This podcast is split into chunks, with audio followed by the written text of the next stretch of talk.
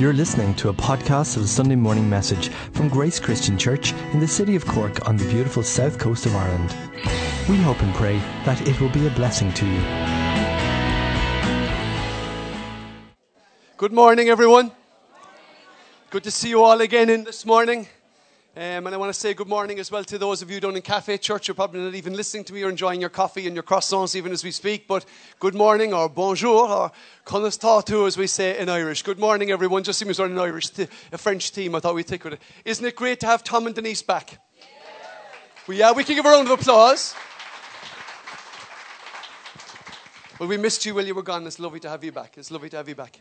Uh, sincerely, sincerely. No, as uh, any of you who were here the last couple of times will know, I've been talking about patterns recently, about the patterns that God works with in the Bible.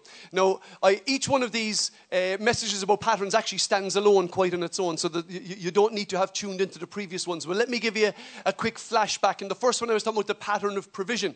How when God delivers his people and calls people after him, he always provides for his people. It's a settled question. Will there be enough? Yes, there will be be enough because God has deemed it so. The second thing I pointed out was that when God calls his people, he doesn't call them to idleness, he calls them to a purpose. He gives them something to do in their lives. He actually has a plan for something for them to do as I was speaking last Wednesday night, last Tuesday night, I'm after forgetting my days already. Last Tuesday night, I was talking about how God has a pattern of protection. That when He calls people after Him, He provides for them, He gives them purpose, and He protects them while they serve Him. And that's one of God's patterns. We've been looking at that. Well, this morning I want to look at, if you will, the last of these patterns that I'm going to look at for now. I want to look at it in, I don't want to look at it in too much detail because we don't have time, but I want to look at some general principles, if you will, this morning. This morning I'm talking about the pattern of power. That God, when He calls His people out, He provides for them, He gives them a purpose, and He gives them the power to fulfill the purpose that He's called them out to do. Does that make sense? There is no point in being told by your boss to do a job and then not being given the tools or the ability to do it. God gives us the power to do what He's called us to do. I want to start, however, with where I stopped last week. I was talking about, the, about God's um, pattern of purpose in our lives. And the, the Bible verse I finished with last was from John 15, and this was it. It says this Jesus is speaking to his disciples. He says, Remain in me as I also remain in you. No branch can bear fruit by itself, it must remain in the vine. Neither can you bear fruit unless you remain in me. The punchline is in me. That's the punchline. All of these things, God's provision, His protection, His purpose, His power, are all based on us being in Him, connected to the vine. He is the source of our power and our purpose and our provision. We receive from Him. And it's only so long as we remain in Him, connected to Him, attached to Him. If you go and you cut down some branches off a bush in your back garden today, or cut a few, lop a few uh, limbs off a tree, you'll notice that very quickly afterwards, those limbs will die. They will die uh, simply because they're disconnected from the source of their provision. And this is what I'm talking about this morning. I'm talking about that flow of the power, presence, purpose of God in our lives. That's what I'm talking about this morning. It's about remaining in Him. And the point I made last week, and I want to re emphasize it. We can have sometimes a sentimental view or a devotional view of what it means to remain in Jesus. But remaining in Jesus and bearing fruit is actually an active thing. The old preacher Dr. Martyn Lloyd-Jones famously said that to remain in Christ is a tremendously active thing. It's not a passive thing that happens. We don't go and sit and just wait and say, Well, I'm just remaining in Jesus. Remaining means that we will produce fruit, and it's action that produces fruit. It is by doing that we produce. Like I said, it was what was said to the servant, the faithful servant, Well done, good and faithful servant. Not well thought, not well dreamed, not well imagined, but well done, good and faithful servant. And so this morning, when I'm talking about the power, I'm talking about the power to do what God has called us to do. I want to start off by looking at a guy in the Bible who himself actually struggled and didn't have an awful lot of power at one stage in his life. I want to talk to you this morning briefly about Peter.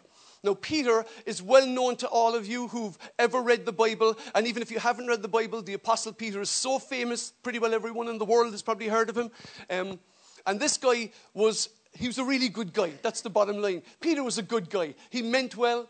He wanted to do the right thing. He actually had good intentions in his heart and in his mind. Jesus had called him to follow him, and Jesus said, I will make you a fisher of men. If you stay with me, I will, I will use you mightily, Peter. But Peter had to face something in his life. And that was that Peter had to face the fact that he had no power. Peter had to realize that it wasn't just all about him. Now, Jesus had made promise, or Peter had made promises to Jesus that he was always going to be faithful to him, and no matter what happened in his life, he would always remain faithful to Jesus. He said, I don't mind. He says, I'm willing to die for you, Lord. Really? said Jesus. You're really willing to die for me, Peter? Honestly? Before the cock crows, I'm telling you, you're going to deny me three times that you even know me when the heat comes on. And Peter said, Never, Lord. I'm willing to go all the way for you. Peter was full of himself full of his own ideas, full of his own energy, full of his own enthusiasm, full of his own imagination. He thought he could do it until the test came.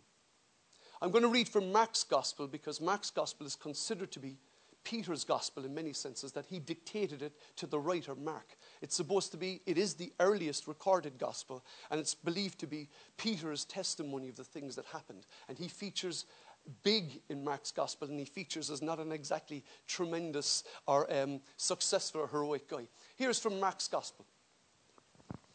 This is at the time when Jesus has been arrested. One of the servant girls who worked for the high priest came by and noticed that Peter was warming himself by the fire. Jesus has been arrested and he's standing trial, an illegal trial. She looked closely and said, You, you were with Jesus of Nazareth. But Peter denied it. I don't know what you're talking about, he said. And he went outside to the entryway. And just then, a rooster crowed. When the servant girl saw him standing there, she began telling the others, This man is definitely one of them. He's definitely one of them. But Peter denied it again.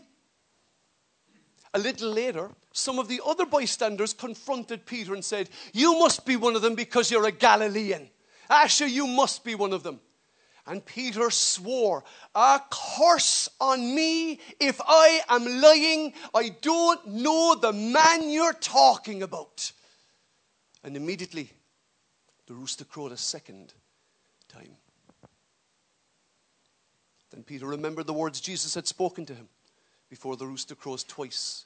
You will disown me three times. And he broke down and he wept. And this is Peter's own recorded version of the events of that evening. And Peter breaks down and weeps because he had said some great things. He had said and intended good things. What was in Peter's heart was good. He really wanted to do the right thing. He wanted to stand with Jesus. He was full of energy and enthusiasm. But when the crunch came, he didn't have it in him. He didn't have the ability to do it. Now, I like the honesty of this story because if I had written this story about myself, I certainly wouldn't have referenced a servant girl being the one who found me out. If I was telling the story, I would have told it like, and as Peter stood there bravely, 50 Roman soldiers came and confronted him and said, Thou too art a Galilean, aren't thou? I would have told the story, maybe, maybe slightly embellished it, but no, he tells the story honestly. It was a servant girl who came out and accused him. A young one who comes out and says, You're a Galilean, I can tell from your accent. she could see that he was one of them. And it was a servant girl. And I can imagine for the rest of their days, every time the disciples were together, and Peter tells this story, especially if John was there, because John was in the courtyard as well, he would say, And then a servant girl said to me, and all the lads around him going, So, sorry, Peter, sorry, carry on with the story. Sorry, carry on with the story. It would be a servant girl. Come on.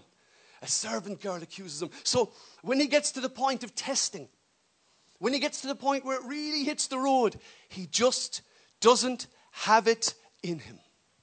And sometimes you, you, can go from here if you wanted to Eason or to Waterstones or whatever, and you can get all these books about how to change your life, self help books, shelves are full of them. I, I've even bought a few over the years.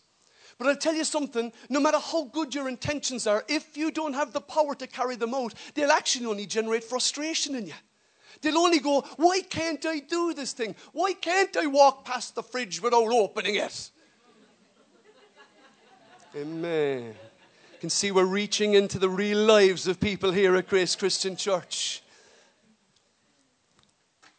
He hadn't got any power. And you know something? He would never, ever experience power unless this moment came when he realized that it wasn't about him and it wasn't about his strength and it wasn't about his ability. He had to realize there was nothing in him, really, that was of much good. And his breaking down and weeping was an acknowledgement of all the great promises he made, and he couldn't fulfill them. Now, I want to look at Peter about 50 days later, there, thereabouts, maybe a little bit more, maybe 52 days later. And a completely different situation occurs. And again, Peter is in the middle of everything. But something interesting has happened. Jesus said, When I go, I will send you the Holy Spirit. He said to his disciples, I want you to stay in Jerusalem, and you will receive power when the Holy Spirit comes upon you. And that story is recorded in Acts chapter 2 of the coming of the Holy Spirit upon the disciples and into their lives. And they were filled up with the Holy Spirit.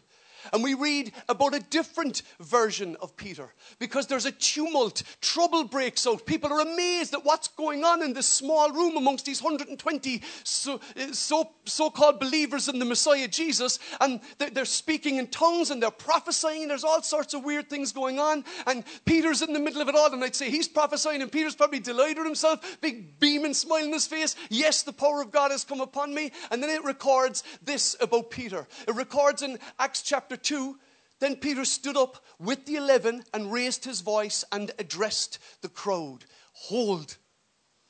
This is not a crowd of 20 people, this is a crowd of thousands in the temple area. This is a big crowd. Now remember, in front of a servant girl, he couldn't own Jesus as his master in front of a servant girl and a few old guards or, or workmen warming themselves by a fire, he denied who Jesus was. And here, 50 days later, 51, 52 days later, he stands up and he addresses a huge crowd of people and he begins to speak. Each of you, he says, must repent of your sins and turn to God and be baptized in the name of Jesus Christ for the forgiveness of your sins. Then you will receive the gift of the Holy Spirit. This promises to you, to your children, and those who are far away, all who have been called by the Lord our God.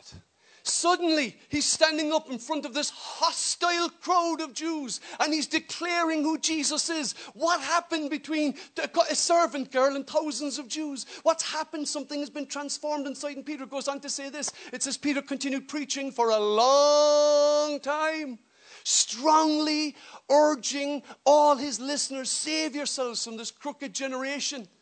And he finishes with this those who believed what Peter said were baptized and added to the church that day, about 3,000 in all.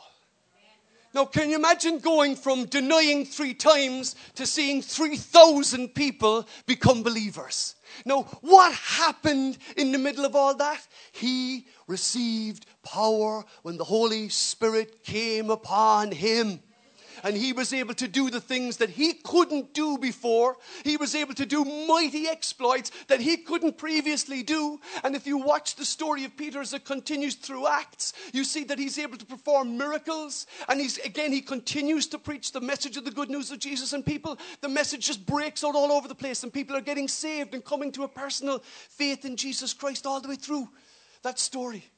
What has happened? What has changed? The power of God has come to, re- to reside in his life in a real and substantial way. I don't know about you, but sometimes I don't feel like I've got the power to do the things that I feel are the right things to do.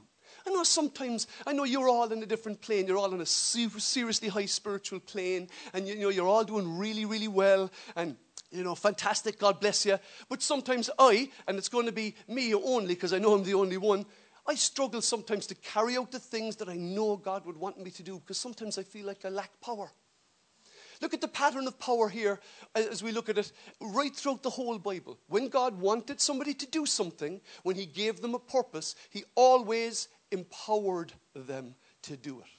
If we look at the people and the power that the people who experienced it, here's just a, a very, very fast list. I'm not going to go through it, but here's a very fast list of people who experienced the power of God to achieve a certain end and at a certain time. Moses and Samson and Gideon and Elijah and Elisha and Peter and Paul. And we could keep on writing this list. You could put 200 names on this list if you want to go through the whole history of the Bible. So there is a clear pattern that when God does something, when He calls people to do something, He does something, uh, He gives gives them the power to achieve what it is that He wants them to do. Interestingly, however, there is a shift between the Old Testament and the New Testament.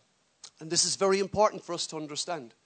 In the Old Testament, the Spirit or power of God came upon people to achieve an exploit. It came upon them and empowered them in a particular moment to achieve a particular thing. However, in the New Testament, the Holy Spirit now lives within us. It's now a different dispensation. We're in a different situation. Now the Holy Spirit of God comes and lives in us. So, therefore, His power is effectively available to us all of the time. Now, if you go through this list, I don't think anybody here is going to be called to deliver the nation of Israel from the attacks of the Philistines. Anybody here got that calling on their life? I don't think so. I don't think so. I don't think anybody here has been called uh, like, um, like Elijah to stop the rain from falling for, for two and a half years in the nation of Israel. Anybody here got that calling? Don't think anybody had that calling either. Wasn't 100% sure. Or maybe like Elisha to part the Jordan River. Anybody here got, got, got that calling on? No? Okay. We won't be praying for you afterwards, so then. But has anybody here been called to live a life that honors God? Has, has anybody here been called to live a life that displays God's goodness and God's kindness to others? You see, when we get into the New Testament and we talk about the coming of the Holy Spirit, we can very sometimes get focused on the gifts. Now, the gifts is a brilliant study, and we'll do it in the next week or two. It's a different, it's a different avenue to the road that I feel God wants me to go this morning. Because when you get into the New Testament, and Paul particularly and Peter writes, they begin to write about the power of God's Spirit inside us. He's talking about a different effectiveness of that power. He's not talking about the power all the time to raise the dead, though that did happen and still does happen. Hallelujah. He wasn't necessarily talking about amazing miracles, though that did happen and still happens, but it's just a different uh, route of a road to go than the one I want to go on today. When we look at the New Testament, the Holy Spirit's power in almost invariably is referred to by Paul and by Peter as power for living. It's power to live the life that God has called you to live. So, if you look at the New Testament and the things that God wants us to do, look, let, us look at, look at this verse here for a starter. Let's look at what Peter had to say first. This is what Peter writes. He says this He says, By his divine power, God has given us the odd couple of things that we might need along the way to help us to live a godly life. Amen? Amen. No, that's not what it says. it is up there in very large writing. By His divine power, God has given us everything we need for living a godly life. Given us the odd thing, no, He's given us everything we need. And it's by His power.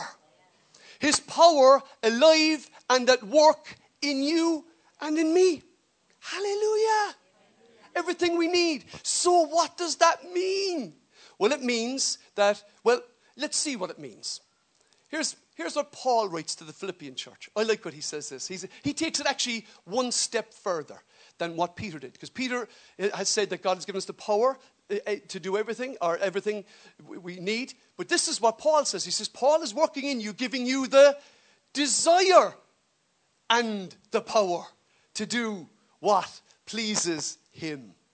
Now, I would imagine that if you're a Christian and you come to church on a Sunday morning, you want to do what pleases God generally. Would that be okay? Mm, I'm not sure really. I'm not 100% sure. I was thinking about that. So, God has given you the power to. So, it's not only the power that's available, it is the desire to do the right thing. Because you know what? Left to my own devices, I don't particularly feel like loving my neighbor when he turns up the music at four o'clock in the morning.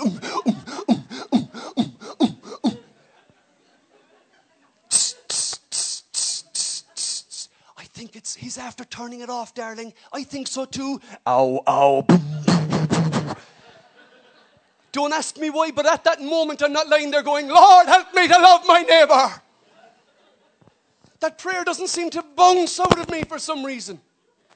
But God gives us the desire and the power. It gives wives the desire and the power to love their husbands.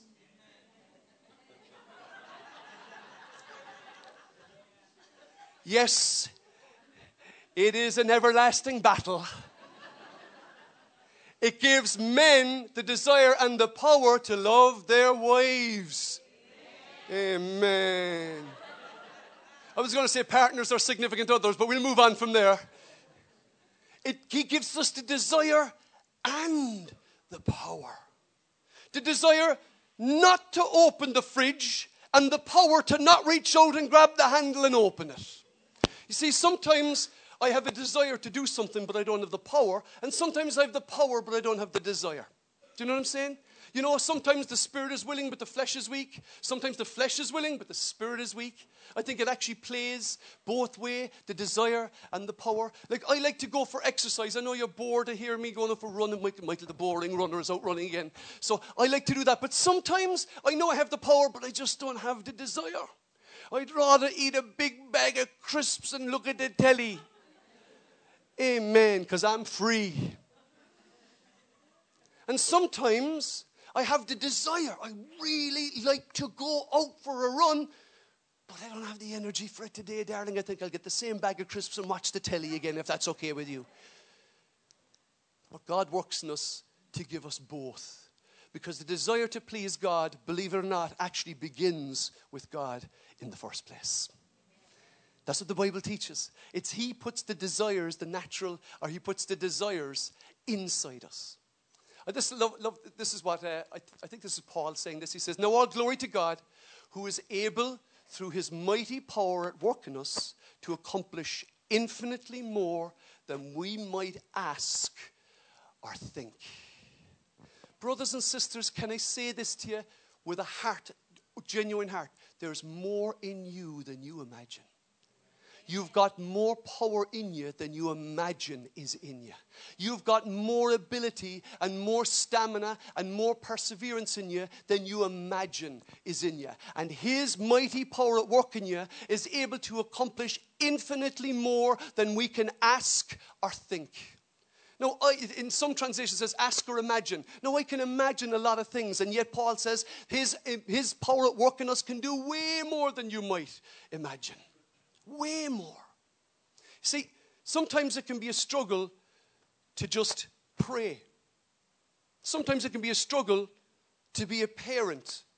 Sometimes it can be a struggle to be a husband. Would any of the brothers say amen? I'm on my own here, lads. Thank you. Bless you, my children. Sometimes it can be a struggle to respect your husband.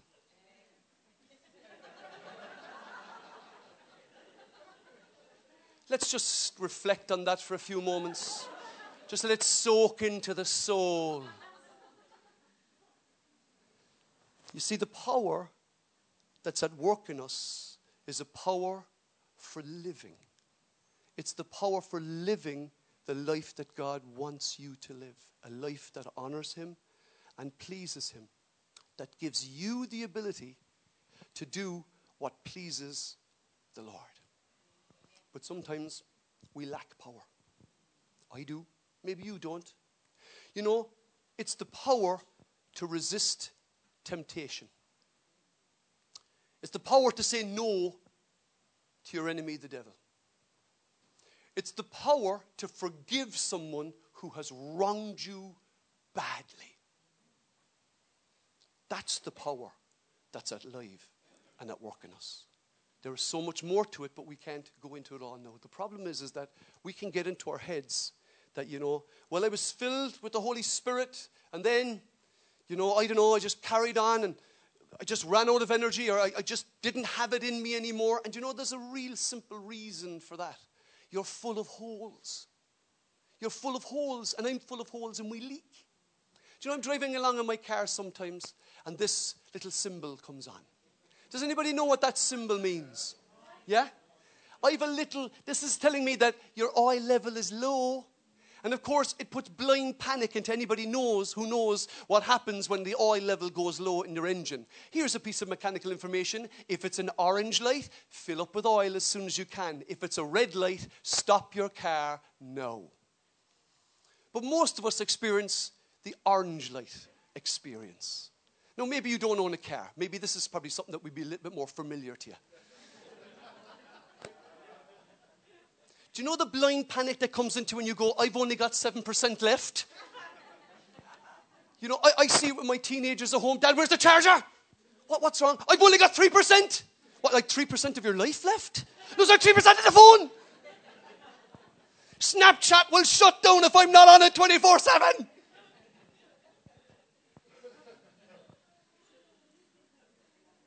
Mark Zuckerberg is waiting for me to top up. But you know, sometimes we just don't have it in us because our energy levels and our oil levels run low. And you know what's a reasonable? More than a reasonable. Do you know what's a great prayer to pray? Lord, give me strength. Give me the power to do what I need to do. Do you know, it may be the power to love your boss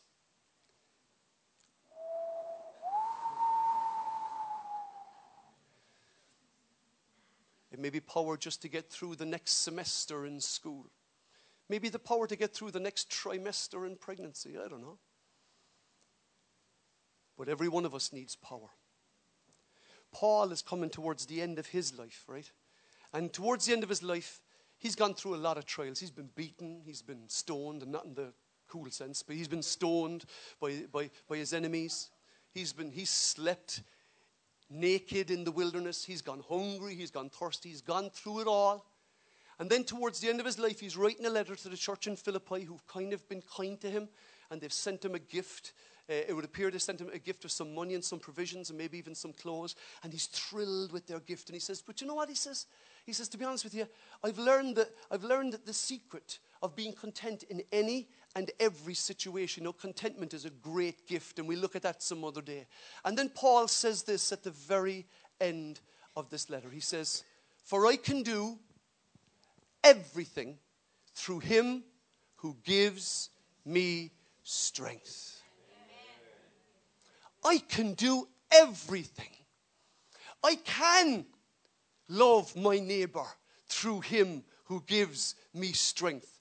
I can parent my children. I can respect my boss. I can love my wife through him who gives me strength. And here's the important part. When we realize that we do things in the strength of God and with God's power and enablement in our life, guess who gets the credit? Or what the Bible calls the glory? God gets the glory. He gets the glory. And when God gets the glory, everyone is blessed. You see, because when it's about us, we have nothing. I mean, no disrespect to anybody here. You have nothing to offer. It's only what God is doing through you. That's what you've got to offer. That's what you've got to offer. Nothing else. And so when God gets the glory, we get blessed. I love the old, again, I want to quote him, the, um, the old Christian preacher, D.M. Lloyd Jones, said this. He said, A good translation of this passage is this. He said, I am strong for all things through the one who constantly infuses his strength into me. I'm strong for all things through him who constantly infuses his strength into me. Now, I know there are people here this morning who need power. And so I'm going to ask you do you need power this morning? Are you facing a trial or a temptation? Are you facing a struggle? Are you facing a difficulty that you don't feel you're able for? Do you need the power to forgive someone this morning? Do you need the power to live a life? You, you, you, you can fill in your own blank on that, but I want us to pray this morning because you know where it all starts? It starts with asking God to empower us to honor Him with our lives. Amen? I'm going to ask the band to come up. We're going to sing the song. Strange Tom was talking about the breath, catching the breath this morning. And our ministry song this morning is Breathe on Me, Breath of God. We want to experience the breath of God breathing into our lives this morning. Josiah, will you throw me up that last slide there? Sorry, my, my friend, you just jumped out a bit too quick. You're a little bit ahead of me. Will you stand with me for a second? We're going to pray. This is what Psalm 84, verse 5 says You bless all who depend on you for their strength. You bless. Does anybody here want to be blessed? Go on. I want to be blessed. He blesses all those who depend on Him for strength. Hallelujah. It's not about us, brothers and sisters. It's not about our ability. It's about God's ability and power at work in us. Let's sing. We're going to we just open up and breathe on me, breath of God.